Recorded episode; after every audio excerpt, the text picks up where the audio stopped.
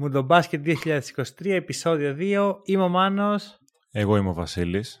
Και αυτό είναι το επεισόδιο που θα μιλήσουμε για τον αποκλεισμό της Γαλλίας. Ήρθε λίγο νωρίς. για πες. Να, σου, να σου πω κάτι.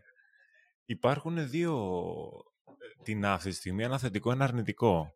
Το ένα είναι ότι μπορούμε να λέμε ότι το ρόστερ του Μιχάλη Λούτζη, του Λαρετζάκη και όλων των υπολείπων που δεν λέω κάτι ας πούμε υποτιμωτικότερο για τα παιδιά, αλλά ξέρεις, είναι, το πρεστίζ τους δεν είναι το ίδιο με τον Γκομπέρ, του Φουρνιέ, του oh. Γιαπουσέλη και όλων των υπολείπων. Ω, Γκομπέρ, Φουρνιέ, πρεστίζ. Μπορούμε, να, μπορούμε να λέμε ότι φτάσαμε παραπέρα, ήδη, Δηλαδή και στην ίδια φάση που λέει λόγος να αποκλειστούμε, παίξαμε περισσότερες μέρες στο Μουντο Μπάσκετ. Πρώτον, αυτό είναι το θετικό. το αρνητικό είναι ότι ιδανικά θα θέλαμε η Γαλλία να τερματίσει πάνω από εμάς, αν πούμε ότι έχουμε κάποιο ρεαλιστικό στόχο, γιατί θα ήταν και άλλες δύο ευρωπαϊκές, λόγω του ότι είναι η διοργανώτρια χώρα στο Παρίσι. Οπότε, ναι, ναι, ναι, σαν ένα αντικειμενικό στόχο, έτσι για να πέραν του χαβαλέ, δεν μας συμφέρει και τόσο. Βέβαια, δεν είναι ότι το κάναμε αυτό που πρέπει εμείς ακόμα, αλλά αν σε περίπτωση το κάναμε, ξέρεις, είναι μια πολύ μικρή λεπτομέρεια που θα μπορούσε να παίξει και ρόλο. Όχι, είναι πολύ σωστό αυτό που λες. Δηλαδή, άμα το δούμε καθαρά από την πλευρά της Ελλάδας, όντως ε, κάνει ακόμα πιο δύσκολο ένα ήδη δύσκολο έργο, αλλά συγχρόνως, ε, ξέρεις, είναι από αυτές τις στιγμές στον αθλητισμό, ξέρεις, το outsider που ρίχνει το φαβορή, που το χαίρεσαι. Το χαίρεσαι και αν μη σε βολεύει. Εγώ το χάρηκα πάρα πολύ. Θα μου δώσεις ένα έτσι μονόλεπτο να κάνω expose τον εαυτό μου γιατί εγώ ήμουν αυτός που στο προηγούμενο επεισόδιο είπα ότι παίρνω hot take ότι η Γαλλία θα το πάρει αν δεν το πάρει η Αμερική. Θέλω να πεις όμως και τι σου απάντησα στο μονόλογο άμα έχεις την καλοσύνη. Τι μου απάντησες, ο Νέρ ή μεταξύ μας μετά; Ο Νέρ, ο Νέρ. Α, δεν το θυμάμαι. Σου είπα ότι η Γαλλία για μένα το hot take μου είναι ότι δεν θα πάει στις 8.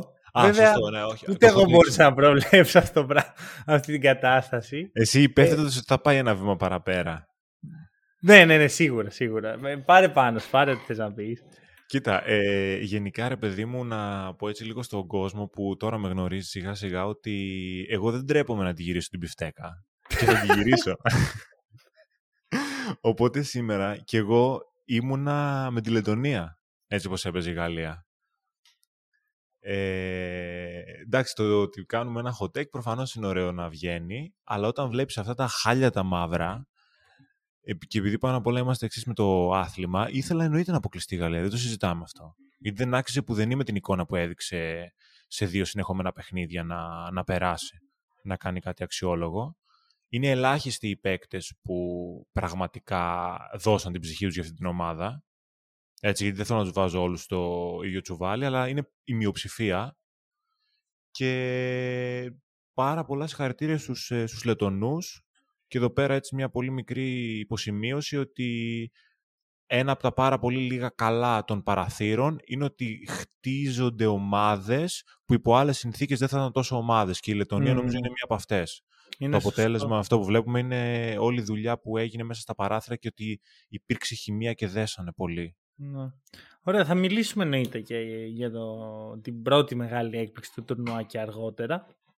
Ε, είναι το welcome to the hack and roll moment σου. ναι, ναι, όλοι ναι, έχουμε ναι. μια τέτοια, τώρα έχεις και εσύ.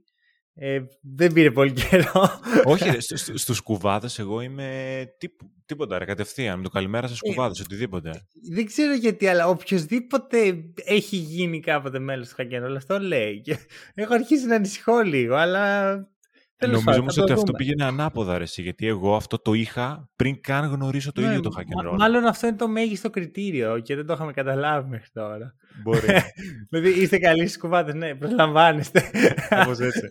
λοιπόν, ε, να κλείσουμε κάποιες υποχρεώσεις που έχουμε. Ε, πρώτα απ' όλα, σου είχα κάνει μια ερώτηση στο τέλος του προηγούμενου επεισοδίου. Ναι. Ε, θα την κάνω τώρα και στους ακροατές μας. Υπάρχει στο Spotify ένας τρόπος να κάνεις ερωτήσεις. Μπορείτε να πάτε να απαντήσετε σε αυτή την ερώτηση. Ποιος ή ποιοι είναι οι παίχτες που στο μυαλό σου παίζουν πολύ καλύτερα στα τουρνουά της FIBA από ό,τι για τις ομάδες σου; Φαντάζομαι έχεις μια λίστα. Ε, δεν έχω μια τόσο μεγάλη λίστα. Έχω τρεις παίκτες βασικά. Ωραία, για δώσ' τους. Για δώσ' τους. έτσι για να βασικά είχαμε πει ότι μιλάμε για all time. Ε, και οι παίκτες που έχω αυτή τη στιγμή στο μυαλό μου είναι οι δύο και ίσως επειδή υπάρχει το, το bias λόγω του τουρνουά, αλλά είναι και από τους αγαπημένους μου παίκτες, οπότε προφανώς μπαίνει η υποκειμενικότητα μέσα. Ε, είναι ο, ο Patty Mills. Okay, ναι, το οποίο τον αναφέρεις εδώ και πολύ καιρό παντού, σε βίντεο, σε podcast και δικαιώθηκες. Ναι, νομίζω ότι είναι δίκαιο υπό την έννοια... Ε, εντάξει, το είδαμε και σήμερα τι έκανε, έτσι. Σήμερα γράφουμε 27 Οκτώου. Ναι, ναι. Έτσι, σαν υποσημείωση όσοι το ακούν αργότερα. Ε, ασχέτως με το αποτέλεσμα, ο Πάτι Μίλης είναι πάντα εκεί, είναι πάντα ηγέτης. Στο τέλος έκανε τα λαθάκια του, αλλά δεν πάβει να είναι ένα από τα σημαντικότερα, αν όχι το σημαντικότερο γρανάζι της ε, Εθνικής Αυστραλίας. Ο άλλος που μου αρέσει πάρα πολύ ε, και πάλι κουβαδιάστηκε σήμερα είναι ο Ιβάν Φουρνιέ. Α, ωραία. Θέλω να μου πεις ναι. Μία φορά που ο Φουρνιέ ήταν εκεί για την ομάδα, εκεί που είχε σημασία όμως. Και να πέτυχε η Γαλλία όμως. Όχι, και να κέρδισε, αυτό σου λέω. Να, να έφερε την νίκη, ρε φίλε. Ρε, εσύ, εγώ, δε, εγώ δεν κρίνω με το αποτέλεσμα μόνο. Δηλαδή, ο Φουρνιέ είναι πάντα εκεί και βγαίνει μπροστά για τη Γαλλία όταν το χρειάζεται, ασχέτως με το αποτέλεσμα. Στον τελικό, αν θυμάσαι με τους Ισπανούς, που οι Ισπανοί τους είχαν πατήσει στο πρώτο ημίχρονο, ε, ο Φουρνιέ γυρίζει το μάτς μόνος του με την εμφάνιση ναι, που κάνει. Σε, σε ένα βαθμό ναι. Ε, Σήμερα ο Φουρνιέ ήταν... Απλώς δεν ξέρω σε αυτό το παίχτης. Έχω, τον έχω συνδυάσει με τις πιο σκοτεινές μέρες του γαλλικού μπάσκετ. Τις Ξέρεις πιο μεγάλες αποτυχίες. Είναι δίπλα στο Ρούντι γι' αυτό. Α, καλησπέρα. Είναι δίπλα στο, στο Ρούντι. Ε, ξέ, απλώς ε, προσπαθώ να κάνω λίγο τον, ε, τον παραλληλισμό αυτού που είπαμε, αυτό που έκανες στην ερώτηση, ναι. ότι ποιος τον θυμάσαι με την εθνική και δεν τον θυμάσαι με ναι. τις ομάδες του. Οπότε του Φουρνιέ, ακόμη και εγώ που βλέπω πούμε, NBA, δεν τον θυμάμαι πολύ με τις ομάδες του. Δηλαδή δεν τον θυμάμαι καθόλου ωριακά. Την εξής εικόνα που έχω για το Φουρνιέ είναι ένας παίχτης ο οποίος κάνει καλά νούμερα, έχει καλές στιγμές, έχει τα μεγάλα σουτ κάποιες φορές, αλλά ποτέ στην καριέρα του δεν φέρνει νίκες. Δηλαδή και στους Magic τα, όλα αυτά τα χρόνια δεν έφερνε νίκες και δεν μπορώ να το βγάλω από το μυαλό μου αυτό μέχρι να μου αποδείξει το αντίθετο. Μέχρι να πάει σε μια ομάδα και να φέρει νίκες. Έστω και στην Ευρωλίγκα. Στην, Ευρω... στο... στην Ευρωλίγκα ή στο... στα τουρνουά εννοείς; Κα, όχι και στην Ευρωλίγκα. Α έρθει στην Ευρωλίγκα και ας φέρει πάρει εκεί μια νίκη. Μα δεν, πρόσεξε. Δεν το πιστεύω συμφωνώ σε αυτό που λες. Έρχεσαι ψηλό στα λόγια μου υπό την έννοια ότι ο Φουρνιέ είναι πάντα ηγέτης της Γαλλίας, ασχέτως ναι. τι κάνει η Γαλλία. Έχει επιτυχίες, έχει μετάλλια. Αυτό είναι μια, ένα γεγονός. Δεν έχει χρυσό, αλλά έχει μετάλλια. Στις ομάδες του, στις ομάδες του είναι οριακά ανύπαρκτος. Όχι, Άρα ρε, υπάρχει... δεν είναι, δεν είναι. Μην το βλέπεις έτσι. Δηλαδή, ειδικά στους Magic. Εντάξει, τώρα έχει πέσει αρκετά το value. Εντάξει, υπερβολικό, έτσι όπως το έθεσα, αλλά καταλαβαίνεις θέλω να πω ότι πολλές χρονιές ο Φουρνιέ δεν ξέρουμε τι κάνει μες στη χρονιά. Ενώ στα τουρνουά ξέρεις πάντα τι κάνει ο Φουρνιέ με τη Γαλλία. Οκ. Okay. Νομίζω πάντως ότι το απλώς υποτιμάς τον NBA Φουρνιέ και υπερτιμάς λίγο τον FIBA Φουρνιέ. Για μένα είναι στο ίδιο επίπεδο. Γι' αυτό ε, δεν τον βάζω στη λίστα, αλλά συνέχισε. Δεν θεωρείς δηλαδή ότι ο Φουρνιέ είναι πιο star στη FIBA σε σχέση με το NBA. Εντάξει, ναι, γιατί έχει λιγότερο ανταγωνισμό αλλά ε, η εικόνα που έχω. Να σου το πω ως εξής: Δεν θα βάζα τον Πάου Γκασόλ σε αυτή τη λίστα τη δικιά μου. Ούτε κι εγώ. Πολλούς τέτοιους είχα, εννοείται. Ο Πάου είναι το ίδιο καλό στο NBA και στη FIBA. Παρότι ο Πάου μάλλον είναι ο καλύτερος FIBA παίκτης που έχω δει στη ζωή μου. Συμφωνώ. Κατάλαβες πώς το λέω. Οπότε ναι. παρόλα αυτά το, το value του στο NBA παρότι δεν είναι ο απόλυτος star, ταιριάζει με αυτό που βλέπουμε στη FIBA. Με αυτό που βλέπαμε. Ναι. Αυτή συμφωνώ, συμφωνώ. Γι' αυτό και εγώ προσπάθησα λίγο έτσι να στύψω λίγο το κεφάλι μου να δω ποιος, στα δικά μου μάτια τουλάχιστον, με τις ομάδες του δεν αποδίδει τόσο καλά και δεν έχει καθόλου ηγετική φυσιογνωμία. Προφανώς από ό,τι καταλαβαίνω, έχεις λίγο πιο πάνω τον Φουρνιέ στα κλαμπ. Ναι, ναι. Ενώ εγώ δεν τον έχω ιδιαίτερα σε εκτίμηση. Ωραία. Και ο επόμενος παίχτης. Ο επόμενος δεν μπορούσα να μην το δώσω έτσι λίγο στον, ε, παρότι δεν μου αρέσει καθόλου, στον Ντένι Σρέντερ. Οκ. Γιατί τα τελευταία χρόνια ο Ντένις Σρέντερ και μας έχει πληγώσει και δείχνει ότι είναι φανταστικός ηγέτης για την εθνική ομάδα του. Αλήθεια είναι αυτό. Ε, που, εντάξει, κακά τα ψέματα δεν είναι τόσο σημαντικός για τις ομάδες που παίζει στο NBA τα τελευταία χρόνια. Χωρίς αυτό να σημαίνει ότι είναι κακός απαραίτητα, αλλά είναι ένας μέτριος να πω παίκτης, αν μπορώ να το χαρακτηρίσω κάπως. Ναι, ναι, ε, καταλαβαίνω πώς το λες. Στο, τον βλέπεις στην εθνική σήμερα, που τον έβλεπα πάλι και νόμιζα ότι είναι ο μεγαλύτερος στάρ του, του Eurobasket. η, η, αυτοπεποίθηση βασικά που έχει όταν παίζει με τα χρώματα της Γερμανίας είναι σε άλλο επίπεδο. Το, Και νομίζω ότι κάνει τη μεγάλη διαφορά σαν ένα παίκτη η αυτοπεποίθηση που έχει όταν ε, βρίσκεται στο παρκέ. Ναι. Ε, εγώ είχα και Σρέντερ και Mills στη λίστα μου. Ναι.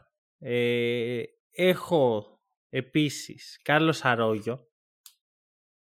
Okay. Ο οποίος εντάξει το έδινε και φανέλα από Έρτο Ρίκο ρε φίλε και γινόταν άλλο πράγμα. Ναι, ναι, ναι. Έχω Νίκο Ζήση. Okay. Που για μένα ο Ζήσης είναι η επιτομή αυτού του πράγματος. Στο διασυλλογικό επίπεδο ποτέ δεν τον είχα στο μυαλό μου. Όπω ζήσει στο φόβητρο και τα σχετικά. Ενώ στην εθνική ήταν, ήταν πολύ special για μένα. Ήταν, ποιος, ήτανε πολύ σημαντικό στην εθνική, έχεις δίκιο και έχεις συνδυαστεί έτσι και με iconic στιγμές, ίσως και παίζει αυτόν τον ρόλο του. Αλλά ήταν πάντα σε καλές ομάδες ο Ζήσης και είχε ρόλο. Δεν ναι, εννοείται. Ότι... Δεν, δεν είπα ότι ήταν παλτό, ξέρεις. Ναι, ναι. Αλλά σκέψου, έπαιζε σε ομάδες με Διαμαντίδη, Πανούλη, Παβαλουκά και ξεχώριζε κάποιες φορές. Ισχύει αυτό, ισχύει αυτό. Ε, αντίστοιχα, το ίδιο ακριβώς πράγμα έχω στο μυαλό μου για τον Καρμέλο Άντωνη. Okay. Για σκέψτε λίγο. δηλαδή ο ε, Καρμέλο. δεν πήγα καθόλου Αμερική. Okay, ναι, το, το φαντάστηκα, αλλά ο Καρμέλο είναι ο μόνος που ξέρεις το όχι αυτό.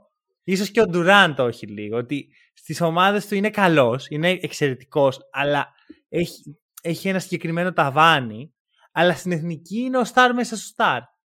Ισχύει αυτό. Δηλαδή ο Καρμέλο έπαιζε με Λεμπρόν και ήταν αυτός ρε πάντα στην εθνική. Τον έχουν πολύ στην Αμερική ως ίσως τον καλύτερο Αμερικανό στα FIBA tournaments. Ναι, και μπορεί να είναι. Και μπορεί να είναι. Και έχω και το Λουίς Κόλλα. Γενικά πολλοί Αργεντίνοι ίσως μπορούσαν ναι, να πούνε. Ναι, όλοι, όλους τους Αργεντίνους που έχουν παίξει ever, αλλά έβαλε το Λουίς Κόλλα. μου άρεσε που πήγε έτσι, που πήγες εσύ σε πιο παλιούς και εγώ πήγα στους τωρινούς. Ναι. Έτσι για να υπάρχει και αυτή η διαφοροποίηση. Ε, σίγουρα είναι ο Σκόλας, σίγουρα. Το ακούω πάρα πολύ. Λοιπόν, επίσης να πω εδώ πέρα ότι υπάρχουν αυτή τη στιγμή στο μαγικό κόσμο που λέγεται YouTube δύο βίντεο. Ένα από το Βασίλη ε, είναι, αν δεν κάνω λάθος, οι 10 καλύτεροι παίχτες του φετινού μου το μπάσκετ. Ναι, ε, προφανώς με ένα μικρό αστερίσκο με ένα μικρό αστερίσκο. Πρέπει να το δείτε για να καταλάβετε τον αστερίσκο. Θα υπάρχουν link για αυτά τα βίντεο όπου και να βλέπετε το podcast. Και υπάρχει άλλο ένα βίντεο το οποίο είναι δικό μου που είναι για τη φετινή Εθνική Ελλάδος για το τι να περιμένουμε. Ε, έχει ξεκινήσει το τουρνουά αλλά είναι ακόμα αρκετά επίκαιρο θα πω. Ε, και το πιο σημαντικό από όλα είναι ότι είμαστε εθισμένοι στην καφεΐνη δεν ξέρω, εσύ είσαι εθισμένος καφεΐνη, δεν σε έχω ρωτήσει ποτέ. Ναι, δηλαδή Α, πίνω περίπου τρεις με τέσσερις τη μέρα σίγουρα. Α, τόσο εθισμένος στην καφεΐνη, οκ. Ναι, ναι, ναι. Ωραία, οπότε καταλαβαίνετε ότι έχουμε ανάγκες και έχουμε και ένα Βερολίνο στο οποίο όχι μόνο πρέπει να πάμε, αλλά πρέπει να βρούμε και καλό καφέ γιατί είναι δύσκολο στο Βερολίνο από την εμπειρία μου. Οπότε, buymeacoffee.com slash hack and roll. Στηρίξτε, στηρίξτε αν θέλετε έμπρακτα το podcast. Το αν θέλετε δεν είναι τόσο προαιρετικό όσο ακούγεται. Ε, και ξέρεις, ε, αρχίζει τις απειλές τώρα. ναι, ναι. Θα έχεις πρόβλημα και τέτοια. Γιατί μπορεί να, άμα δεν βρίσκουμε καφέ εκεί, να πάρουμε μια καφετιέρα, να πάρουμε κόκκους, να τα πάρουμε μαζί μας, να κάνουμε εμείς το κάτι, κάτι ναι, ναι, ναι. Θα μας βοήθησε αρκετά αυτό, η αλήθεια είναι. Και νομίζω ότι μπορούμε να ξεκινήσουμε το podcast μετά από σχεδόν 15 Αφού απειλήσαμε και τους ακροατές μας και θα φύγουν όλοι, μπορούμε να ξεκινήσουμε. Όχι, τι να φύγουν, ρε, καφέ θα κεράσουν και θα είναι μια χαρά. Δεν έχουν... Λοιπόν, ε, κλασικό concept hack and roll μετά από όταν ξεκινάει μια διοργάνωση ή ένα τουρνουά. Ε, τα πέντε και πέντε, ανάλογα με το πώς είναι οι παρουσιαστές, takes που έχουμε από τις πρώτες μέρες και από τα πρώτα μάτς που είδαμε ε, τι κρατάμε, τι μας έκανε εντύπωση, τι έχουμε σημειώσει στα μπλοκάκια μας και μπορείς να ξεκινήσεις. Ε, έβαλα ένα take στο 90 τώρα, μετά το match, μετά το Γαλλία-Λετωνία. Λογικό. Και θέλω να ξεκινήσω με αυτό. OK, okay, OK. Πιστεύω, ε, παίρνω βασικά σαν take, παρότι το θεωρώ απίθανο, αν βάλουμε ρεαλιστικές πιθανότητες κάτω, αλλά το παίρνω σαν take, ότι δεν θα ξαναδούμε το Ρούντι Γκομπέρ με τα χρώματα της Εθνικής Γαλλίας. Μεγάλο take αυτό. Για δώσε λίγο. Πιστεύω ότι γενικότερα έχει αρχίσει ο Γκομπέρ να κουράζει πάρα πολύ το φύλαθλο κοινό της Γαλλίας και νομίζω ότι η εμφάνισή του σε αυτό το τουρνουά και στα δύο παιχνίδια είναι η επιτομή του ότι φτάνει πια. φτάνει Γκομπέρ. Ακόμα και εγώ, εγώ ας πούμε δεν, είμαι, δεν ανήκω στην κατηγορία αυτών που δεν θέλουν τον Γκομπέρ καθόλου. Αλλά τον έβλεπα σε αυτά τα δύο παιχνίδια και ήταν πραγματικά έκανε ό,τι χειρότερο για την ομάδα του. Ό,τι ναι. χειρότερο μπορούσε το έκανε. Είναι λες κορεσμένη ομάδα, ε. Μάλλον Θεωρώ ότι έχει... Ακριβώς. Θεωρώ ότι έχει... Ίσως δεν βοηθάει και η φυσιογνωμία του, κατάλαβες. ναι, όχι, το ε... καταλαβαίνω πολύ καλά αυτό που λες. Ε, νομίζω ότι θέλει μία ανανέωση. Ξέρει ρε φίλε ο Γκομπέρ ότι OK okay, πάμε σαν να μην το γουστάρει και πάρα πολύ το, το άθλημα.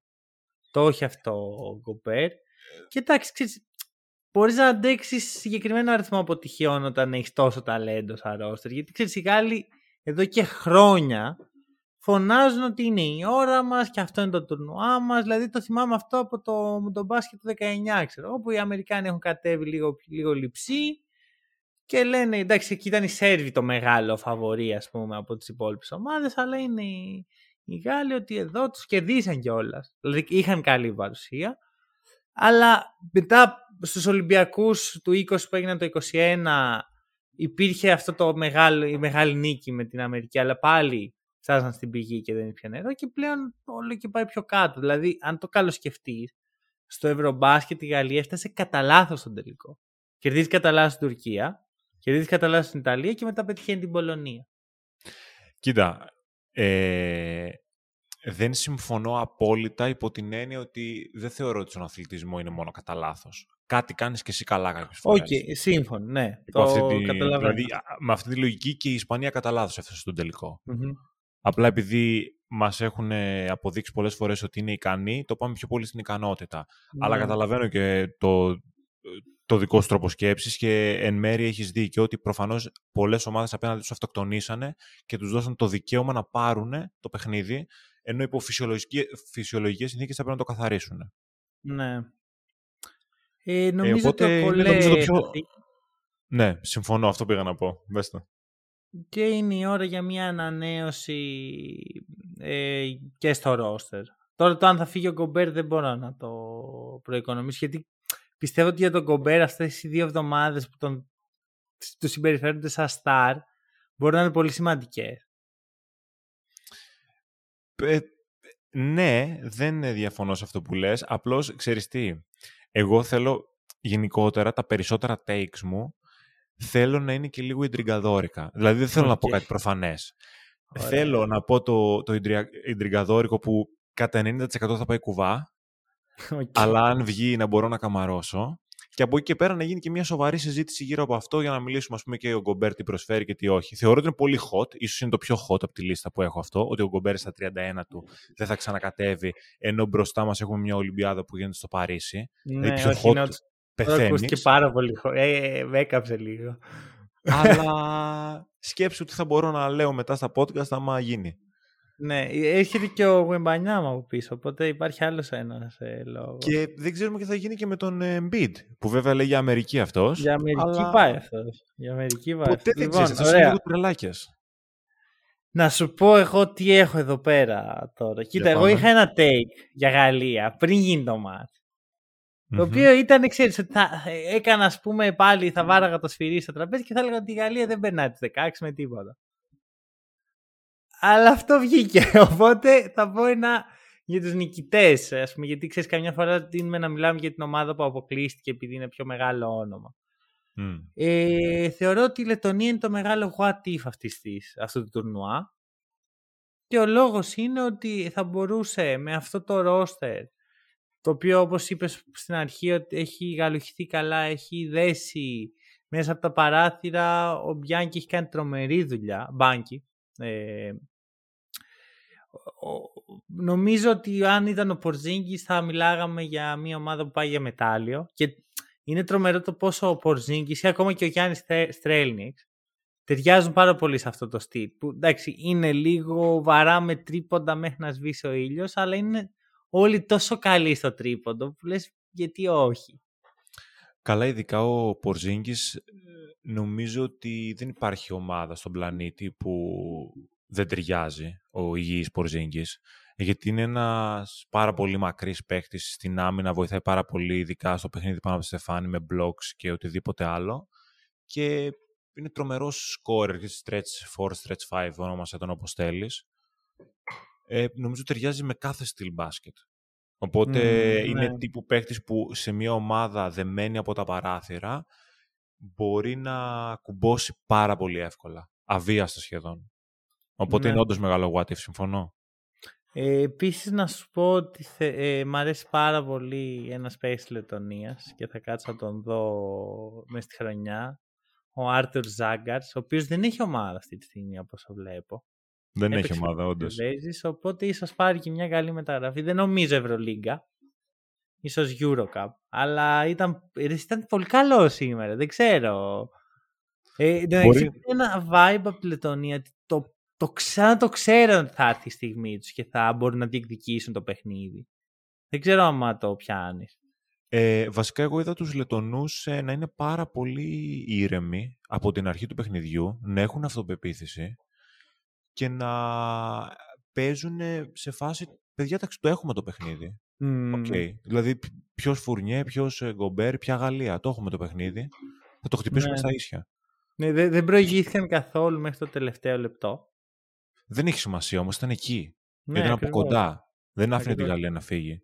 Αυτό το κάνει ακόμα πιο μεγάλο για μένα. Γιατί ξέρεις, θέλει πολύ ψυχραιμία να μπορείς να το κάνεις αυτό και εδώ θα βγάλω το καπέλο στον Ιταλό προπονητή τους, ο οποίος βάζει κάποια στιγμή ένα τρίπο, ένα, δίνει ένα φάουλ νομίζω που δεν άρεσε καθόλου στους Λετωνούς στη Γαλλία και σηκώνει το όλος του πάνε σηκωθεί ο πάγκος και ο, αντί να κοιτάξει να διαμαρτυρηθεί να κάνει το οτιδήποτε γυρνάει στους παίχτες και λέει όλοι κάτω ήρεμα το έχουμε έβγαλε αυτή την ηρεμία που χρειαζόταν η ομάδα και στο τέλος επιβραβεύτηκε με τον καλύτερο τρόπο.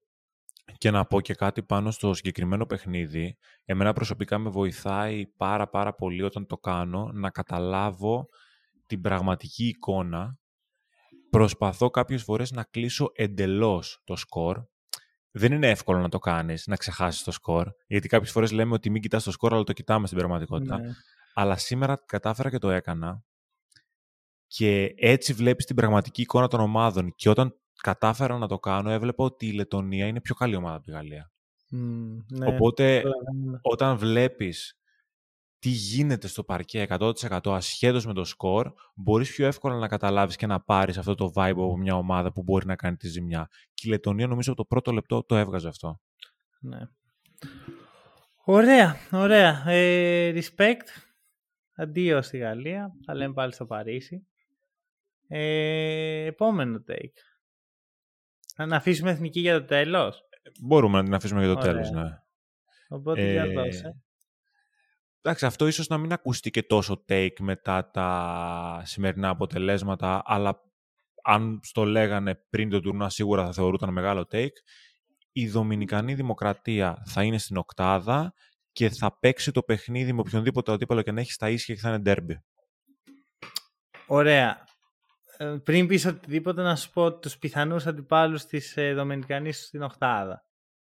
Ναι. Ελλάδα, ναι. Μαυροβούνιο, Λιθουανία. Αν ναι. καταφέρει να βγει πρώτη στην επόμενη φάση με τη, που θα αντιμετωπίσει Σερβία. Ε, Σερβία και όποιον άλλο περάσει από τον Όμιλο. Ή ναι. αν βγει δεύτερη, πιθανότατα είναι η Team USA ο αντίπαλός. OK. Okay. Ναι, τα, τα, έχω, τα έχω κοιτάξει. Το κρατάω γιατί... Εντάξει, με την Team USA θεωρώ ότι προφανώς θα χάσει μάλλον ψιλοεύκολα, αλλά δεν θα εκπλαγώ αν η Team USA δεν είναι τόσο στο, στα κόκκινα, τόσο στο 100% γιατί είδαμε τώρα έτσι πολύ γρήγορα μια αναφορά ότι για 2,5 δεκάλεπτα την έπαιζε στα ίσια η Νέα Ζηλανδία που δεν έχει τίποτα. Ή του, τους ε, τρόμαξε η χάκα να ξέρεις. Αυτό ήταν το... Ναι. Εγώ τους είδα λίγο, δεν, δεν τους άρεσε. Κάτι ζορίστηκαν λίγο. Ε, και στην τελική ήθελα να πω, ρε παιδί μου, να, να, το κάνω λίγο take. Γιατί τώρα να πω σκέτο η ναι, ναι. Δημοκρατία θα είναι οκτάδα. Πλέον ίσως να μην είναι και τόσο take. Όχι, έχω πολύ, είχα πολύ παρόμοιο take, δεν το χρησιμοποιήσω. Ε, ο δρόμος προς την τετράδα θεωρητικά είναι ανοιχτός, αν καταφέρουν δηλαδή, να κερδίσουν Σερβία. Ή ακόμα και αν δεν την κερδίσουν, μια πιθανή τριπλή ισοβαθμία, γιατί ξέρεις, η Ιταλία είναι ακόμα, ρε παιδί μου, είναι υπολογίσιμος αντίπαλος. Ε, μπορεί να στείλει όντως τους ε, Δομινικανούς στη τετράδα, που θα είναι τεράστια επιτυχία. Καλά, ε, δεν το συζητάμε. Και η οκτάδα ήδη θα είναι επιτυχία. Δηλαδή, κερδίσαν την Ιταλία, από μόνο του αυτό είναι ένα βήμα παραπάνω από το ταβάνι τους. Στα χαρτιά το ταβάνι τους, έτσι. Ναι. Και νομίζω ότι η Δομινικανή Δημοκρατία έχει αυτό το στυλ παιχνιδιού που μπορεί να δυσκολέψει πολλές ευρωπαϊκές ομάδες. Όπως για παράδειγμα, δεν κάνω τον παραλληλισμός στο 100% του, αλλά παλιά το Puerto Rico δυσκόλευε πάρα πολλές ευρωπαϊκές ομάδες. Παίζει ένα λίγο πιο λατίνικο, ινδιάνικο, πες το όπως θέλεις, μπάσκετ και έχει και τον Κατ στο ρόστερ της και νομίζω ότι μπορεί πραγματικά να κάνει πάρα πολλές ζημιές σε, σε, καλές, σε πραγματικά καλές ομάδες. Mm, ναι, ναι, εντάξει, τον εξήγησε έτσι. Μ' αρέσει που ανέφερες το στυλ της ομάδας, γιατί είναι κάτι δεν υπάρχει κάτι παρόμοιο στο τουρνουά. Όχι. Δεν υπάρχει. Είναι, δηλαδή όποιος έχει δει ε, την ε, ομάδα ξέρει ότι είναι κάτι τελείως άλλο. Τακτικά είναι πολύ πίσω για μένα. Ε, εννοείται, 100%. Προσπαθούν όμως να παίξουν με βάση τα δυνατά τους στοιχεία και ξέρεις, άμα καταφέρει να παρασύρει τον αντίπαλο σε αυτό το τρελό πράγμα που το έκανε, ε, λίγο να βγουν και τα σουτ, λίγο να βγει κάποιος μπροστά από τους Φελίς και Μοντέρο που είναι έτσι εξαιρετικοί, ε, δεν θέλει πολύ. Και ο Κατ νομίζω ότι και αυτό θα είναι το δικό μου take για την Δομινικανή Δημοκρατία, γιατί θέλω να σταθώ. Εντάξει, υπάρχουν πολλά μάτσα, παιδί μου, που τώρα τι να πεις για τη Σερβία με την Κίνα. Δηλαδή... Μπορείς να πεις ότι έβαλε 0 πόντους ο Κάιλ Άντερσον. Αυτό δεν θέλω καν να ασχοληθώ με αυτά τα πράγματα. Οπότε ξέρεις, θα αφήσω αρκετές μεγάλες ομάδες από τα δικά μου take και θα πω ότι η Δομινικανή Δημοκρατία ε, με το, μάλλον ο Καρλ Άντωνι Τάουνς στη Δομινικανή Δημοκρατία ίσως είναι ο πιο σημαντικός παίκτης του τουρνουά για την ομάδα του. Και το λέω αυτό εν γνώση μου ότι ο Λούκα Ντόντσιτς υπάρχει στο τουρνουά. Απλώς γιατί δεν μου αρέσει ο τρόπος που παίζει ο Λούκα στη Σλοβενία. Βάζω και λίγο Λούκα μέσα. Νομίζω ότι ο, ο Κάτ έτσι με τον τρόπο που συμπεριφέρεται αυτή τη στιγμή ε, στο παρκέ είναι ακριβώς αυτό που χρειάζονται οι Δομινικανοί και πιθανότατα θα φτάσουν στην οχτάδα. Κάτι που δεν έχουν ξανακάνει ποτέ. Ε, συμφωνώ, εντάξει, ίσως αυτή τη λίστα είναι πρώτος και ο Λούκα, γιατί είναι full εξαρτημένη η Σλοβενία, αλλά καταλαβαίνω πώς το λες. Ε, και θα πω ότι τώρα μπορεί να μοιάζει πιο ασφαλές, όχι take, αυτό που λες να μοιάζει ότι το λες εκ του ασφαλούς, αλλά δεν ήταν δεδομένο πριν από λίγες μέρες. Ναι. Ε, και αυτό είναι πολύ σημαντικό έτσι να το, να το αναφέρουμε, γιατί η Δομινικανή Δημοκρατία πριν λίγες μέρες, εβδομάδες, ε, ξέρεις, από τους περισσότερους θεωρούταν μια ομάδα που α, έχει και τον κάτω αυτό και απλά ναι. θα μείνει εκτός. Και είδαμε ότι δεν είναι έτσι τα πράγματα και είδαμε ότι δυσκόλεψε και κέρδισε την Ιταλία, συγγνώμη, και ο λόγος που θεωρώ ότι την κέρδισε κιόλας είναι ότι η Ιταλία είναι ομάδα που μπορεί να παρασυρθεί εύκολα. Και λόγω του ταπεραμένου που έχει και λόγω του προπονητή της. Δεν είναι μια ομάδα που μπορεί να μπει και να επιβάλλει το δικό της στυλ παιχνιδιού, αλλά αν αυτό το στυλ απαιτεί να έχει ηρεμία. Είδαμε ότι πέρυσι στο Eurobasket απέκλεισε τους Σέρβους όχι με ήρεμο μπάσκετ, αλλά με αρκετά Ινδιάνικο μπάσκετ. Αυτό δηλαδή που έκανε σήμερα η Δομινικανή Δημοκρατία σε αυτούς. Και σήμερα που μπήκε στο τρυπάκι να πρέπει να αμυνθεί σε αυτό, νομίζω τα έχασε. Ναι. Να σου πω τι γίνεται και να πω και λίγο, θα πάρω θα αλλάξω λίγο τη σειρά, μιας και έχω take πάνω σε αυτό το match ακόμα ένα, οπότε μην επιστρέφουμε μετά. Ε, οπότε λες το τρίτο σου take τώρα. Ναι, ναι, ναι. Πριν το πω να δώσω λίγο context. Πέρσι με τη Σερβία, αν, δεν ξέρω αν το θυμάσαι το match, το, ναι, ανέφερε και στο podcast το αντίστοιχο, ότι ο Ποτσέκο, ρε παιδί μου, κάνει ένα κόλπο, αποβάλλεται και ξαφνικά βλέπεις να αλλάζει όλο το στυλ της ομάδας και γίνεται πολύ πιο έντονο το μπάσκετ τους. Ο Μάρκο Σπίσου μετατρέπεται σε Στέφεν Κάρι. Σήμερα πρακτικά πήγε να κάνει το ίδιο πράγμα. Ε, οι Ιταλοί έχουν δώσει και όνομα σε αυτό. Η λέξη είναι πιπώνι. Δεν κάνω πλάκα. Είναι το πιπώνι. Ε, του Ποτσέκο, ο οποίος κάνει αυτό το πράγμα. Παιδί μου, αποβάλλεται, δίνει ένταση στην ομάδα, ο αναλαμβάνει ο βοηθός του και ο Μάρκος πίσω γίνεται παιχταράς. Το κάνει από τους καιρούς που έπαιζε στη Βενέτσια. Που ήταν προπονητή στη Βενέτσια. Ε, όχι, στην Δυναμό Σάσαρη, συγγνώμη. Νομίζω όμως ότι κάπως τα κόλπα του έχουν γίνει λίγο προβλέψιμο. Και το λέω ένα fanboy του Ποτσέκ ότι λίγο πρέπει να βρει κάτι καινούργιο να κάνει. Γιατί σήμερα έκανε ακριβώς το ίδιο. Και όχι μόνο δεν του βγήκε, νομίζω ότι σε ένα βαθμό έκανε κακό. Ίσως ήταν και κακή, κακός ο αντίπαλος. Ξέρεις, γιατί είναι αυτό που λες, αυτή η τρέλα που έχουν οι Δομενικανοί. Την έβαλε ο Ποτσέκο μες στο παιχνίδι και άλλοι τη βιάσαν και λένε ωραία, φύγαμε.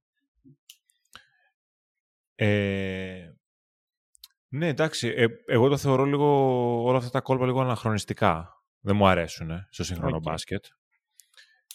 Ε, παρότι είπα πούμε, στο προηγούμενο επεισόδιο που κάναμε ότι ο Ποτσέκο θεωρώ ότι είναι ένας προπονητής για την εθνική Ιταλίας που είναι καλή περίπτωση του χαρακτήρα του και του ότι μπορεί να είναι και πιο πολύ μέντορας ενώ σαν coach ακόμα δεν τον θεωρώ τόσο ψηλά. Έχω κι εγώ ένα take για την Ιταλία. Α, OK, okay, πάμε όλα. αν είναι η ώρα να το ρίξω τώρα. Ε, τώρα είναι. Ε, ο Ποτσέκο δεν θα είναι ο προπονητής της Εθνικής Ιταλίας στο επόμενο τουρνουά. Ναι, ξέρεις, το σκεφτόμουν πάρα πολύ. Το σκεφτόμουν πάρα πολύ. Εντάξει, είναι μεγάλη αποτυχία να αποκλειστούν ε, ναι. πριν τις 8. Βέβαια, είχαν πολλές ατυχίες μέσα στη, στο χτίσιμο της ομάδας. Δηλαδή, είπε όχι ο Ντάριο Τόμψον που τον θεώρησαν δεδομένο είπε όχι ο Μπανκέρο, είπε όχι ο, ο, ο Νίκο Μάνιον μετά. Κάπως δηλαδή λίγο εμπλέξαν κι αυτοί. Τι να πει και ο Ιτούδης βέβαια ή ο Μαξβίτης. Ναι, αλλά δεν θα εκπλαγώ με αυτό που λες. Είναι ε, λίγο take, γιατί okay, θεωρώ ότι τον γουστάρουν παίκτες, το δείξαν πέρσι, αλλά νομίζω ότι, ξέρεις, επειδή η Ιταλία είναι μια χώρα πολύ κοντά στη δική μας την ελληνική κουλτούρα, ξέρεις, αυτό το, το πιο εκρηκτικό, να, ναι. να το ονομάσω έτσι ταπεραμέντο, και λειτουργούν λίγο με εμβρασμό ψυχής κάποιες φορές και όχι τόσο με βάση κάποιο πλάνο. Οπότε δεν θα εκπλαγώ καθόλου αν δω ότι η Ομοσπονδία θα απολύσει τον Ποτσέκο μετά από το φιάσκο στο, ναι. στο Μουντομπάσκετ. Γιατί θεωρώ ότι με βάση αυτά που δείξαν πέρυσι στο Eurobasket και με βάση το υλικό που αναλύσαμε στο προηγούμενο επεισόδιο ότι έχει η Ιταλία, είχαν στο πίσω μέρος του μυαλού τους αυτό που έλεγες κι εσύ, ότι θα μπορούσε να κρυφοκοιτάξει μέχρι και την τετράδα η Ιταλία. Ναι. Ε, όχι, το πιάνω φούλ αυτό που λες. Ε, θα σου πω ότι για μένα, αν είμαι ο υπεύθυνος για μια εθνική, αν δεν μιλάμε για τον Κολέ, ο οποίος εντάξει είναι σε πολύ διεισμένη θέση, θα ήθελα να κρατήσω τον προπονητή μου και του χρόνου που θα είναι τα προολυμπιακά και ολυμπιακοί αγώνες, ξέρεις, σαν να κλείνει ένας κύκλος ναι. και να δω από εκεί και πέρα τι θα κάνω. Αλλά σίγουρα είναι ισχυρή πιθανότητα. Ε, εντάξει, πρακτικά έχουμε πει 6 takes για ναι. δύο μάτς. εντάξει, λίγο ε, παραπάνω. Ε, είναι, είναι λογικό όμως γιατί τα περισσότερα μάτς ήταν και λίγο σούπα. Και... Ε, ναι, τώρα δεν να πούμε για η Νέα Ισλανδία με την Αμερική δεν έχω όρεξη. Δεν έχω όρεξη. Και πολλά από αυτά προσωπικά δεν, δεν είδα ούτε highlights. Α πούμε, δεν κάθισα να δω τι έκανε η ακτή ελεφάντοστού με την Ισπανία. Αυτό δεν το είδα ούτε εγώ. Μπορούμε να αναφέρουμε μόνο επιγραμματικά ίσως κάποιες εκπλήξεις, αν θέλεις. Ε, για πες, για πες. Μ' αρέσει. αυτό. Σίγουρα θεωρώ ότι είναι μια έκπληξη η νίκη της Ιαπωνίας επί της Φινλανδίας. Ναι, ναι. Με δύο παίκτες που προσωπικά δεν τους γνωρίζω και ο ένας κάνει 24 πόντου 9 assist, ενώ ο άλλος 28 πόντους και 19 rebound. Μου άρεσε πολύ προσωπικά δεν τους γνωρίζω, αλλά ωραίοι. Όχι, δεν τους γνωρίζω προσωπικά. Όχι, δεν γνωρίζω τα άτομα προσωπικά. Ε. δεν γνωρίζω ούτε τα ονόματά τους σαν ε, ύπαρξη. ε, δεν μπορείς να πεις ότι δεν είναι έκπληξη. Μπορεί να μην είναι το hot το όνομα η Φινλανδία, γιατί στον όμιλο που ήταν είχαμε πει κιόλας ότι μάλλον θα αποκλειστεί, αλλά όχι με αυτόν τον τρόπο να χάσει την Ιαπωνία. Ναι. Ε, ψιλοαπογοήτευση η Φινλανδία. Γιατί... Ε, εντάξει, αλλά συγχρόνως ήταν σε δυσμενή θέση έτσι κι αλλιώς. Ναι, απλά από το take που παίρναμε και οι δύο, ναι. ας είμαστε ειλικρινείς ότι μπορεί να κοντράρει και τους δύο μεγάλους του ομίλου. Έχασε εν τέλει άνετα από την Αυστραλία και mm. αποκλείεται από την Ιαπωνία σήμερα. Με βάση το αρχικό ας πούμε reference νομίζω ότι είναι μια μήνυ αποτυχία, μια μήνυ απογοήτευση. Εντάξει, και κάπως ας πούμε θεωρείται ίσως έκπληξη και η ήττα της ε, Φινλανδίας από την Αγγόλα. Ίσως επειδή υπάρχει και το όνομα του Κλάρκσον. Όχι της Φινλανδίας, της, ε, της, των, ε, των Φιλιππινών. Ναι, συγγνώμη. συγγνώμη. Ισχύει. Και, και, αυτό είναι βέβαια η Αγγόλα ήταν μια πολύ δυνατή ομάδα από ό,τι είδα εγώ. Δηλαδή μου άρεσε πολύ ο τρόπος που παίζουν και σιγά σιγά το αφρικανικό μπάσκετ ε, παίρνει τα πάνω του. Ισχύει αυτό, ναι. Ωραία, να δώσω εγώ επόμενο και να πάμε τελείως σε τελείως άλλα πάμε. μέρη. Ναι, ναι. Ε, θεωρώ πως το μέλλον της Αυστραλίας είναι λαμπρό. Ε, γιατί έχουν αρχικά έναν μελλοντικό star του NBA, για να μην πω superstar, το αγαπημένο πεδίο όλων πλέον, τον Josh Gidey. Ε, έχουν μια πολύ καλή λίγα η οποία συνεχώς αναπτύσσεται NBL και είναι μέσα στους, ε, στα πλάνα μου να παρακολουθήσω φέτος ε, κάποια πράγματα από NBL, να αρχίσω να ασχολούμαι και να δω αν αυτή η λίγα μπορεί να με τραβήξει ε, και να γίνω ε, φαν. Μ' αρέσει πολύ η δομή που έχουν σαν ομάδα. Δηλαδή πάντα παρουσιάζουν κάτι ενδιαφέρον αγωνιστικά και φέτος μου αρέσει πολύ τακτικά η Αυστραλία και παλιότερα που παίζανε γύρω από τον Κρόνο και όταν λέω Κρόνο εννοώ τον Άντριου Μπόγκουτ, ο οποίος και αυτός θα μπορούσε να μπει στη λίστα που συζητάγαμε πριν τώρα που το σκέφτομαι. Και πάντα έχουν τον τρόπο να φτιάχνουν καλούς ρολίστες. Ε, πάρε εσύ, πες εσύ τη γνώμη σου πάνω σε αυτό και θα μιλήσω λίγο παραπάνω.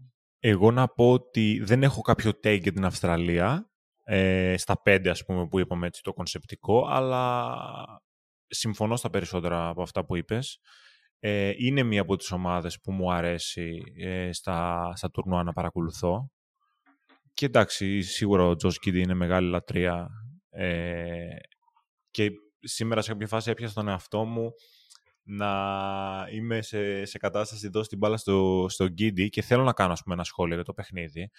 Ε, είπαμε ότι εμείς είμαστε εδώ πέρα χομπίστες, δεν είμαστε προπονητές, ενδεχομένως να καταλάβουμε και ούτε το 2-3% από αυτά που γίνονται στο παρκέ, αλλά από όσο μπορούμε να καταλάβουμε, θεωρώ ότι λίγο του φύγε το παιχνίδι του, του Αυστραλού, του coach.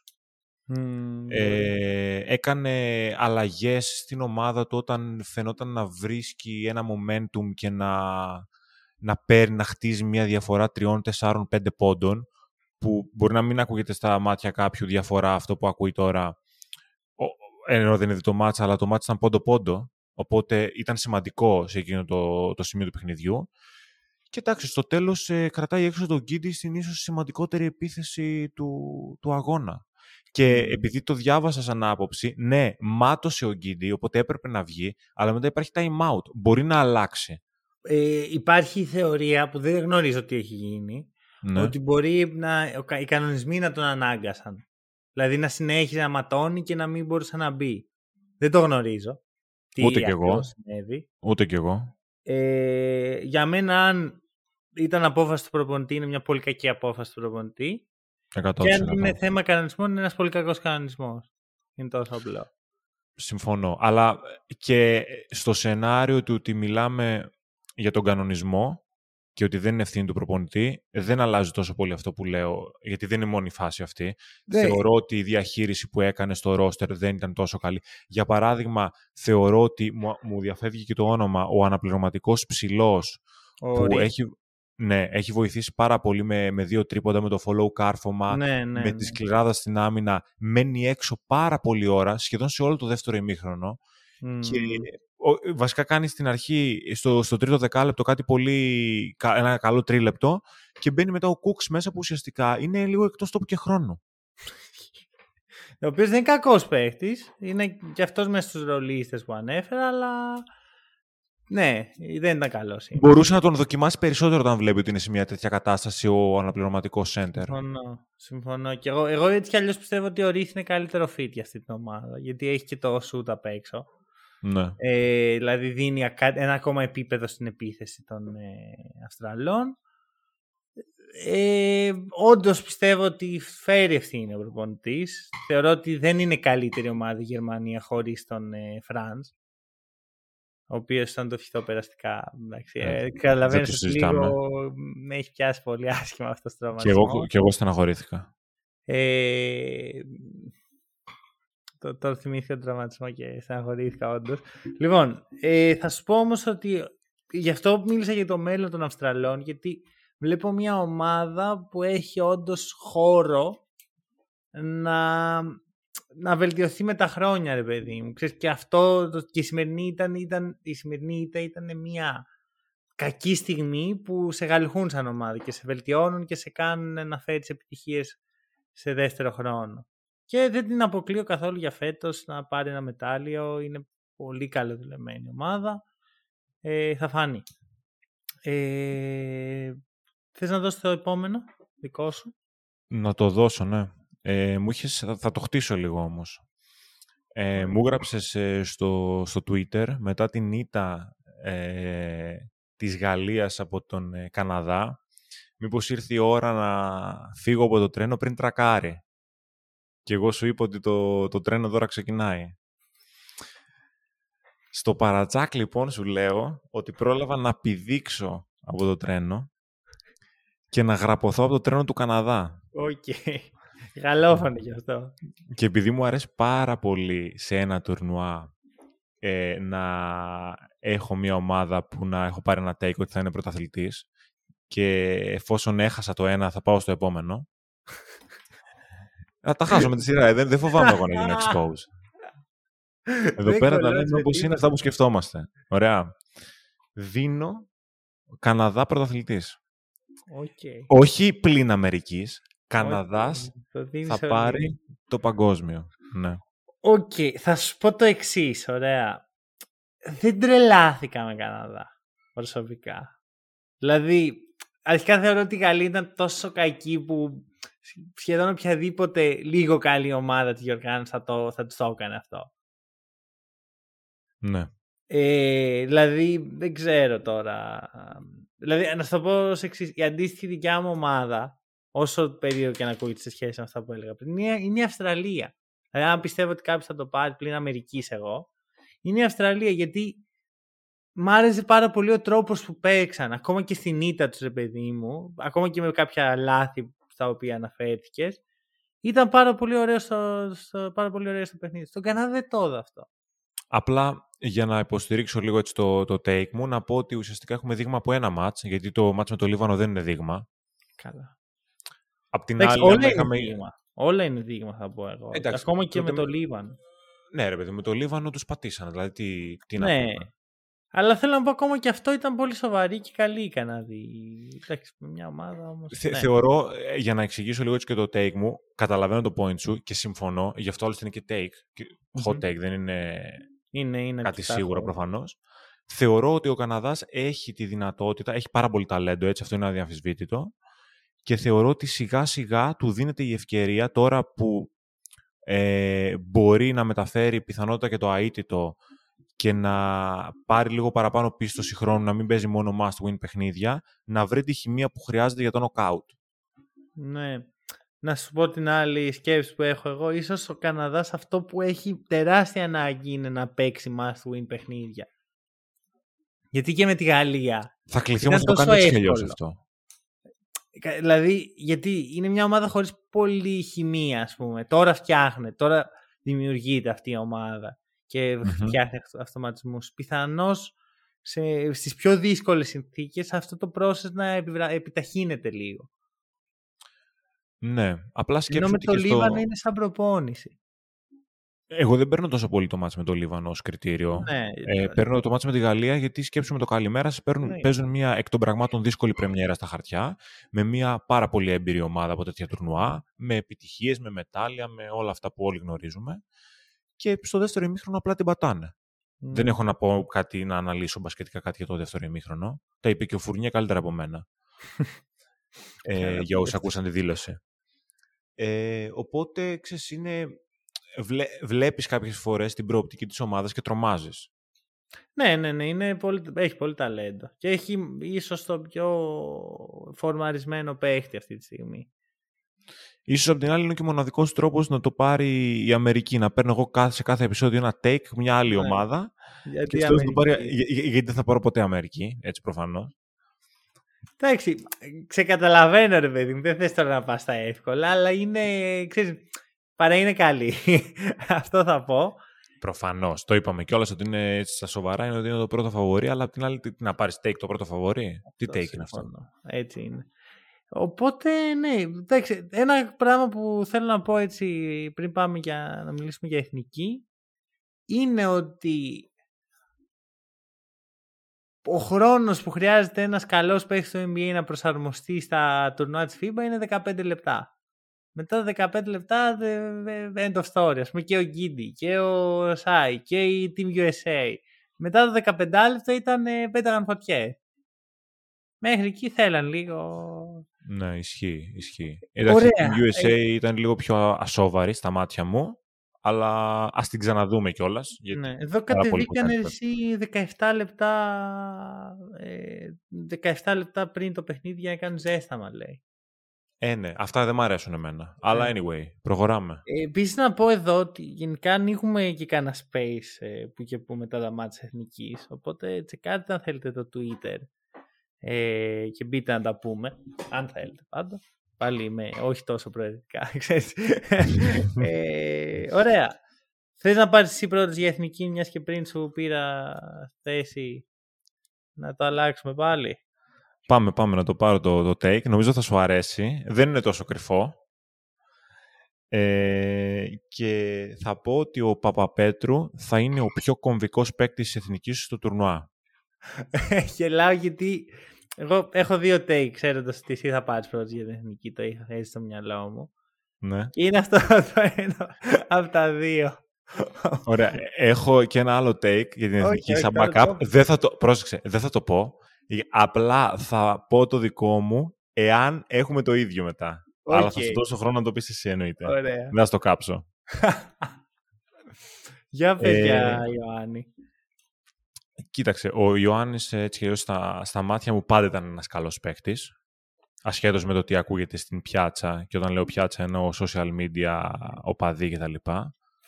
Που καλό είναι να κλείνουμε τα αυτιά τις περισσότερες φορές αυτά.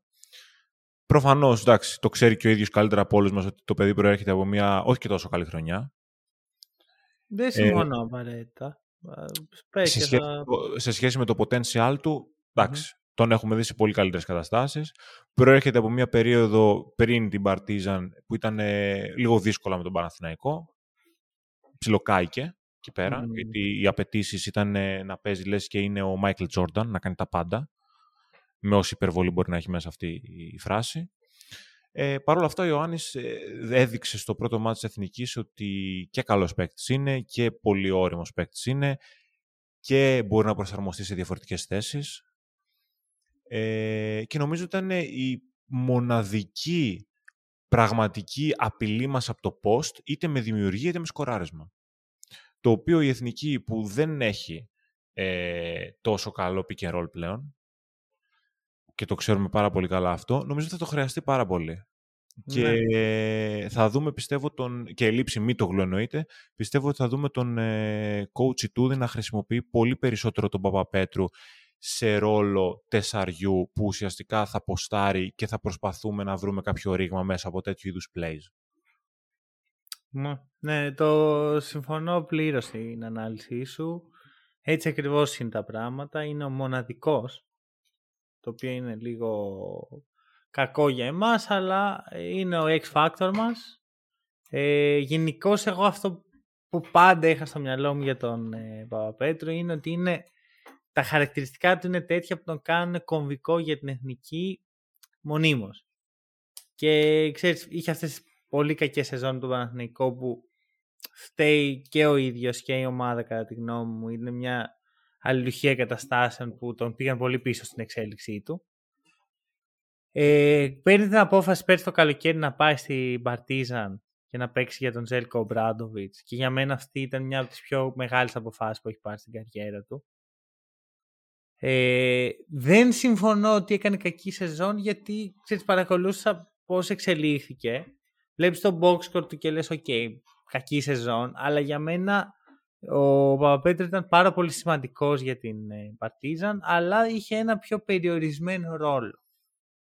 Και είναι μέρος του healing process, ρε παιδί μου, για να μπορέσει να γυρίσει πίσω το, το διακόπτη και να πάρει πάλι τη σωστή κατεύθυνση. Έπρεπε να, να, να επέλθει η ταπεινότητα και να πει ότι okay, είμαι ένα γρανάζι σε μια ομάδα που πήγε, έφτασε ένα, ένα ξύλο μακριά από το Final Four. Ναι, ναι. Δεν και ήταν αρκετά σημαντικός για αυτή την ομάδα, όσο και να μην το βλέπουν οι περισσότεροι. Ε, θεωρώ πως ε, θα κάνει καλό τουρνουά όσο μπορεί και από εκεί μακάρι να συνεχίσει και να σε πιο καλές στιγμές για την εθνική που θα έρθουν ελπίζω, με πιο πολύ ταλέντο, να είναι εξίσου σημαντικός και τότε. Μακάρι. Και να είναι άλλη μια επιλογή. Ε, τώρα θα σου πω το δικό μου take. Μπορεί να ταυτίζεται. Μπορεί να ταυτίζεται. Γιατί Πιστεύω αφορά... όχι, αλλά για πάμε. Ωραία, θα σου πω αφορά τον Τίνο Μίτογλου. Όχι, δεν έχουμε το ίδιο take. Ωραία, εντάξει. Το take μου λοιπόν είναι ότι η απουσία του Ντίνου με τον τρόπο που ήρθε, στην, στην στιγμή που ήρθε, είναι η δεύτερη πιο σημαντική μετά από αυτή του Γιάννη το κούμπο πονάει αρκετά γιατί ήρθε σε μια στιγμή που δεν έχουμε κανένα τρόπο πρακτικά να το καλύψουμε αυτό ε, με κάποιο... Δεν, δεν υπάρχει τρόπος. Δηλαδή είμαστε με 11 παίχτες. Ο Ντίνος ήδη γυρνάει στην Ελλάδα. Ε, είχαμε στηριχτεί πάρα πολύ στο Μίτοκλου μέσα στα φιλικά και είναι και σε τρομερή κατάσταση που προσωπικά δεν το περίμενα καθόλου. Και πίστευα, ξέρεις, ότι θα είναι πολύ σημαντικός με πάντα ένα αστερίσκο ότι όταν ένας παίχτη γυρνάει από μια τέτοια απραξία, από ένα τέτοιο διάστημα απραξίας, είναι πολύ πιθανό να κάνει γρήγορα μια κοιλιά. Οπότε μπορεί να του βγαίνει μέσα στο τουρνουά αυτό. Αλλά περίμενα πολλά πράγματα, περίμενε ο coach πιστεύω πολλά πράγματα και ο ίδιος ο παίχτης και ήταν μεγάλη ατυχία ο τρόπος που έγινε. Εντάξει, ο coach το είπε και ο ίδιος έτσι στην, ε, στις ερωτήσεις που του κάνανε μετά από την προπόνηση της ανακοίνωσης του, του νέου ότι ο Ντίνος δεν θα συνεχίσει. Ουσιαστικά είπε ότι χάνουμε τον πρώτο scorer και τον πρώτο rebounder των φιλικών. Με μια εικόνα που εντάξει, ήταν εξαιρετική. Αυτό όποιος παρακολούθησε τα φιλικά της Εθνικής το είδε. Ο Ντίνος ήταν, ε, είναι, δεν ήταν, είναι σε καταπληκτική κατάσταση σωματικά. Ε, εμένα αυτό δεν, με, δεν μου έκανε εντύπωση, γιατί το περίμενα, ήξερα ότι πίστευα μάλλον σε αυτό ότι θα δουλέψει. Αυτό που μου έκανε όμως εντύπωση είναι η αυτοπεποίθηση με την οποία έπαιζε για 1,5 χρόνο απραξίας. Ναι. Ε, το οποίο δείχνει ότι είναι και mentally πάρα πολύ ε, δουλεμένος και έτοιμος για, για κάτι τέτοιο. Ε, κρίμα για τον αθλητή, κρίμα για την εθνική. Ε, πρέπει να ζήσουμε με αυτό. Συμφωνώ ότι είναι τεράστια ε, απώλεια. Τώρα έτσι που το παίρνεις σαν take για τη δεδομένη ε, στιγμή μπορεί να είναι και η δεύτερη μεγαλύτερη μετά του γιαννη Μπορεί να είναι και η δεύτερη μεγαλύτερη μετά του Γιάννη. Εντάξει, βέβαια ξέρεις, είναι και λίγο το άθροισμα των, ε, των απουσιών μετά από ένα σημείο. Δηλαδή πρακτικά λείπουν έξι παίχτες που θα μπορούσαν να είναι στο rotation άμα το καλοσκεφτείς, ε, πρακτικά μπορεί να λείπουν τέσσερις από τους πέντε που θα ξεκινούσαν την πεντάδα. Ναι. Ναι, δηλαδή ναι, η πεντάδα θα μπορούσε κάλλιστα να είναι Καλάθης, Σλούκας, Παπα-Νικολάου, Μίτογλου και Αντιτοκούμπο. Ναι. Ισχύει. Ισχύει και εντάξει είμαστε, δεν είναι η χρονιά μας μάλλον. Ναι. Τελικά δεν είναι η χρονιά μας. Αν και εντάξει, αυτή τη στιγμή είμαστε αίτητοι να πούμε. Ε, θα πω ότι πέρασα αρκετά καλά παρακολουθώντας το μάτς με τις ε, Φιλιππίνες. Όχι, με τις Φιλιππίνες, τι είπα. Με, δεν θυμάμαι ποιον παίζαμε πρώτη αγωνιστική. Μπορείς να μου θυμίσεις, σε παρακαλώ. Τι, Σκάλωσα και εγώ τώρα, περίμενε. Ποιο παίζαμε πρώτη αγωνιστική. μισό, μισό, μην, μην, το δεις, μην το δεις. Όχι, θα το δω, δεν μπορώ, sorry κιόλας. Έχουμε και, και μια εκπομπή να κάνουμε. Α, ναι, εντάξει, με την ομάδα του Ρόντε Χόλι Τζέφερσον. Ιορδανία. Αυτόν τον θυμόμουν την Ιορδανία, δεν θυμόμουν να τον Τζόρνταν. Οπότε, Ξέρεις, πέρασα καλά γιατί εντάξει, είναι μια εθνική χωρίς πάρα πολλές βλέψεις. Οπότε κάθε νίκη μπορείς να την απολαύσεις. Ενώ πέρσι, ρε παιδί μου, στα αντίστοιχα εύκολα παιχνίδια των ομίλων, δεν το χαιρόμουν τόσο. Δεν έλεγα ναι. τι που μπράβο στα παιδιά και τα σχετικά, γιατί είχα περισσότερες απαιτήσεις. Ε, και εντάξει, δεν αποκλείω. Στην οχτάδα σίγουρα είναι ακόμα πιο δύσκολο τώρα από την τελευταία φορά που ανοίξαμε μικρόφωνα.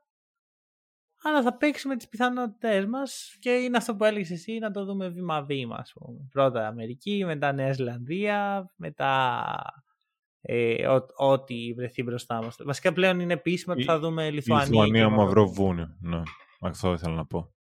Αυτό. Καλές είναι... ομάδες που με χτυπητές αδυναμίες από το πολύ μικρό δείγμα που είχαμε ε, νομίζω ότι αυτή τη στιγμή η Εθνική το μόνο που καλείται να κάνει είναι να βελτιώσει τις δικές αδυναμίες, την εικόνα της. ακούγεται κλεισέλες και είμαι προπονητής τώρα αυτά που λέω, αλλά αυτό είναι, αυτή είναι η πραγματικότητα. Ε, δεν έχει περιθώριο να ούτε να πει ότι με βολεύει πιο πολύ αυτός ο αντίπαλος ή ο άλλος αντίπαλος. Ε, υπήρξαν πράγματα που προβλημάτισαν κατά την άποψή μου στο παιχνίδι με την Ιορδανία ε, και έχει, έχουν να κάνουν με το γεγονός ότι θεωρώ ότι δεν ήμασταν τόσο σκληροί όσο θα έπρεπε. Mm. Ε, δεδομένου ναι. του γεγονότος ότι δεν υπάρχει τόσο ταλέντο επιθετικά. Είμαστε μια ομάδα που δεν τρέχει πολύ στον ευθυνδιασμό. Ναι, αυτό με, με χτύπησε και εμένα πολύ. Παρότι θα έπρεπε να τρέχουμε πολύ στον ευθυνδιασμό όταν δεν έχεις καλό σετ παιχνίδι και υποτίθεται. Δεν το λέω καθόλου ηρωνικά το υποτίθεται. Απλώς αυτή είναι η πραγματικότητα. Είμαστε πιο ε, αμυντική, αμυντικογενής ομάδα. Ε, οφείλουμε να τρέξουμε σωστά στον ευθυνδιασμό και δεν τρέχουμε. Δεν ξέρω τι ακριβώς λένε τα δεδομένα, αν υπάρχουν data για αυτό πόσο της 100 τρέχουμε ή οτιδήποτε, αλλά νομίζω ότι θα είναι πολύ χαμηλός ο αριθμός. Ναι. ναι. Καλά, δεδομένα για το φετινό τουρνά μην ψάχνεις. Δεν θα βρεις. Δεν θα βρω, το είπα λίγο έτσι ρητορικά. ναι, Ήλπιζες. Μπα και ρε, παιδί μου, ερχόταν ναι. από μηχανή θεό κάποιο και σου δίνει τα νούμερα. OK, okay, νομίζω ότι αυτά είναι. Α, πες και το take σου έτσι για να υπάρχει, να έχει ακουστεί. Το, το take μου είναι ότι ο, ο Παπαγιάννης ε, μπορεί να φτάσουμε σε ένα σημείο που να παίζει σχεδόν τον ίδιο ή και λιγότερο χρόνο με τον Χατζηδάκη.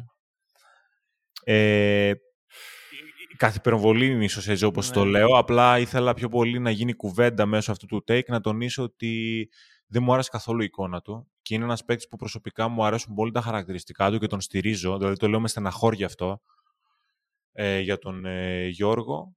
Αλλά ενδεχομένως το παιδί να χρειάζεται να δουλέψει πάρα πάρα πολύ ε, το ψυχολογικό κομμάτι γιατί δεν γίνεται να τον, δηλαδή να το θέσω τελείως λαϊκά, να παίρνει την μπάλα στο ζωγραφιστό και να μην σηκώνει να την καρφώσει. Ναι. Και να ψάχνει τη split pass αυτό το κομμάτι, δηλαδή, συζητούσαμε πούμε, πριν χρόνια για τον Μπεν Ζήμον ότι το έκανε, ε, ότι δεν σηκώνονταν για λέει και πάσαρε την μπάλα, είδα τον Παπαγιάννη προχθές με την Ορδανία να κάνει το ίδιο πράγμα. Δεν θεωρώ ότι είναι κάτι που δεν, ε, δεν γυρίζει. Απλά πρέπει να αναγνωρίσεις το πρόβλημα και να προσπαθήσεις να το λύσεις και να δουλεύει πάνω σε αυτό. Έχει χαρακτηριστικά να γίνει από τους καλύτερους ψηλούς στη EuroLeague ο Παπαγιάννης. Ίσως και ο καλύτερος, άμα το δούμε μόνο με βάση χαρακτηριστικά. Ναι. Θα πω εγώ. Και να παίξεις και στο NBA ακόμα, εγώ θεωρώ ότι έχει χαρακτηριστικά. Ε, τα, εντάξει, ίσως είναι λίγο αργά γι' αυτό ηλικιακά, αλλά ποτέ δεν ξέρεις. Ωραία. Νομίζω το κλείνουμε εδώ για να καταφέρουμε μια φορά να το βγάλουμε σε, ακριβώς την ώρα που θέλαμε. Πήγε καλά, πήγε καλά νομίζω. Αυτό δεν ξέρω άμα θες να χαιρετήσεις με κάποιον ειδικό τρόπο τον κόσμο, άμα βρήκες το, τον εαυτό σου σε αυτόν τον τομέα. Ε, Θέλω απλά να καλέσω τον κόσμο να δει όσο περισσότερα παιχνίδια γίνεται, έτσι για να είναι και πιο πολύ... Ε, να καταλαβαίνει πιο πολύ αυτά που λέμε, όχι ότι δεν τα καταλαβαίνει, αλλά ξέρεις, να ταυτίζεται άμεσα, γιατί επειδή τα έχει δει δεν είναι εύκολες οι ώρες, αλλά νομίζω ότι βοηθάει πολύ να παρακολουθείς τα παιχνίδια. Ε, όσοι δουλεύουν προφανώς καταλαβαίνω ότι είναι δύσκολο, δεν είναι κάτι εύκολο, γιατί τα παιχνίδια είναι στην Ασία αλλά ξέρεις, για μένα προσωπικά αυτές οι δύο, είμαι λίγο ρομαντικός σε αυτό το κομμάτι, αυτές οι δύο εβδομάδες ε, αυτών των τουρνουά είναι κάτι που πάντα στο μυαλό μου είναι σε μια πολύ ωραία περίοδος και πάντα μου αρέσει έτσι να φτιάχνω το καφεδάκι μου, να βλέπω τον αγώνα ή άμα είναι βραδινές ώρες με μια μπύρα ή οτιδήποτε. Ναι. και να δημιουργηθεί ένα έτσι, πολύ ωραίο community που του αρέσει το μπάσκετ, να μας ακούσουν όλο ένα και περισσότερα άτομα και ξέρεις, εγώ πολύ, μου αρέσει πάρα πολύ που ουσιαστικά μπαίνω στην ομάδα του Hack and Roll μέσω ενός τέτοιου τουρνουά Και... Για να το πω πιο σωστά, αυτό που θέλει να πει ο Βασίλης είναι να δείτε μπασκετάκι, να κεράσετε κανένα καφέ μη κολλάει. Είπα, είπα και το καφεδάκι, έτσι μου ναι. αρέσει να φτιάχνω το καφεδάκι μου το πρωί. Μη προαιρετικά λοιπόν κεράστε καφέ. Ευχαριστούμε πάρα πολύ που μας ακούσατε. Τα λέμε σύντομα.